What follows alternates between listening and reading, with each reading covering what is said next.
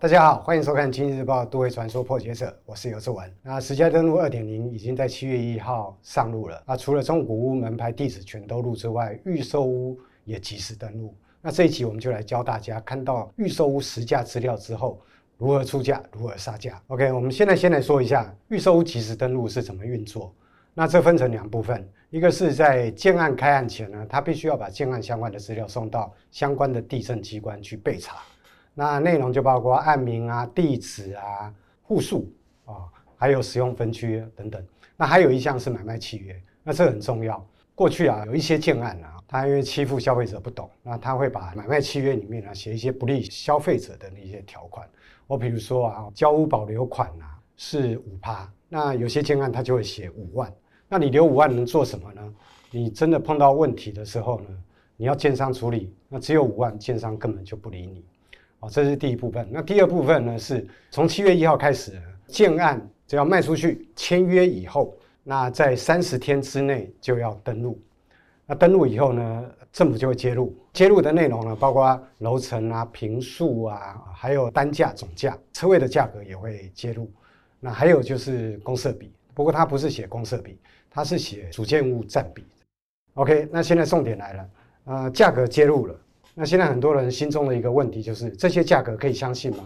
那基本上我认为啊，在六都是可以相信，因为六都都有专门负责的单位，专门的人在稽查，所以它应该是可信的。但六都以外的各县市啊，因为它能力比较少，那那可能会比较难一点。有句话说，上有政策，下有对策，总是会有一些业者啊，然后玩一些花招，然后用来炒房价。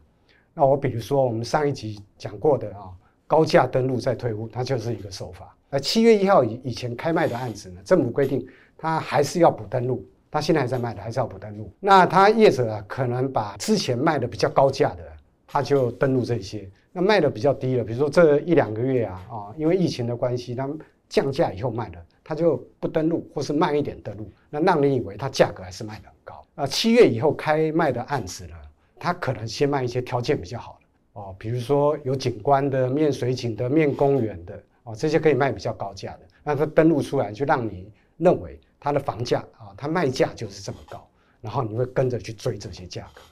那另外一个消费者比较关注的是，新建案开案以后是开案先买，还是有实价资料以后再买？那这个分成三个部分来讲啊。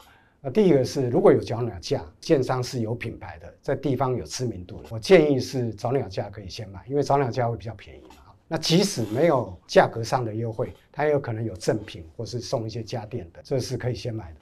不过我要提醒一下啊，有些建案啊、小建案啊、小建商啊啊，他推早鸟价，其实不是有优惠，他是在丢一个价格，然后测试那个市场的接受度。有句话说，早起的鸟儿有虫吃。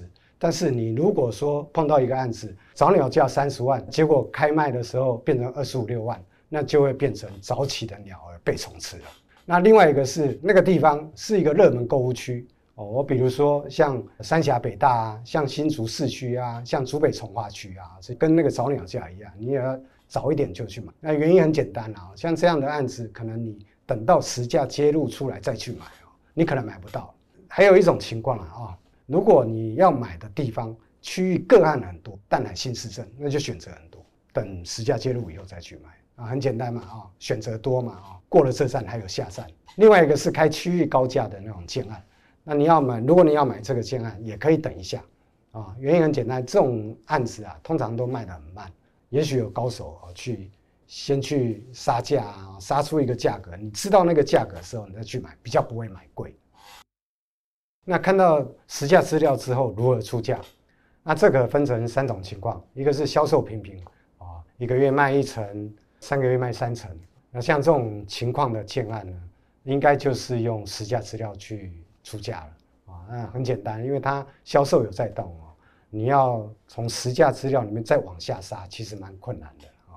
不过这还是有例外的情况了啊，比如说有碰到特殊的情况，呃，疫情又爆发了，或者是说政府又出手打房啊，推出囤房税啊、限购令啊，哦，这样的很多人期待的这些啊，那你就可以多杀一点啊。第二个是销售不好的，三个月只卖一层，甚至半年只卖一层，当然就不要客气了。你看到实价资料之后，就是往下杀啊。如果他不同意，那你就离开；等他来找你。不过这样的案子要小心呐啊，可能案子有些问题的，要不然就是价格开太高嘛，所以他才卖不动。要买这样的房子要特别小心。第三个是呃卖得很好啊，比如说一一开始一实价介入，他就卖了两三成，两个月他就卖了五成。那这种案子呢，毫无疑问就是用实价去租了，不要再想什么溢价了啊。那有一个重点就是动作要快，因为他很可能就很快就调价了啊。那如果调价的话，你就要买了，付出更多的啊成本。那最后我们来谈谈啊，就是实价登录二点零上路之后呢，那很多购物人去到案场了，案场都跟他讲他们要推不二价，那这是真的吗？就我的了解了啊，实际上现在确实很多案子啊，他们。都在推不二价，或是打算推不二价。不二价有三种了啊，一种就是真的不二价，就是开价多少他就卖多少，然后不能杀啊。另外一个叫做类不二价，就是开价比较高，但是所有的房子都有固定的溢价空间，比如说九五折，他就不能再下杀。那这种主要是要满足消费者的快感。那第三个是假不会价，就是说不会价，但是你如果有人脉有熟客呢，他还是给杀价。那目前来看呢，市场真的不会价啊，真推不会价还是少数啦。主要是对业者来讲，不会价很容易得罪人。台湾毕竟是一个讲人情的社会，人家找东找西，动用关系，然后你一元一元也不让，那就不跟你买了。那所以呢，当业者在讲不会价的时候呢，你还是要看他的那个揭露的价格，看看是不是真的不会价，否则大部分都还是有溢价空间的。那你有杀价，还是可以买到比较便宜的房子。那这一期节目就到此为止啊！喜欢我们的节目，欢迎订阅、按赞、加分享。都会传说破解者，我们下次见，拜拜。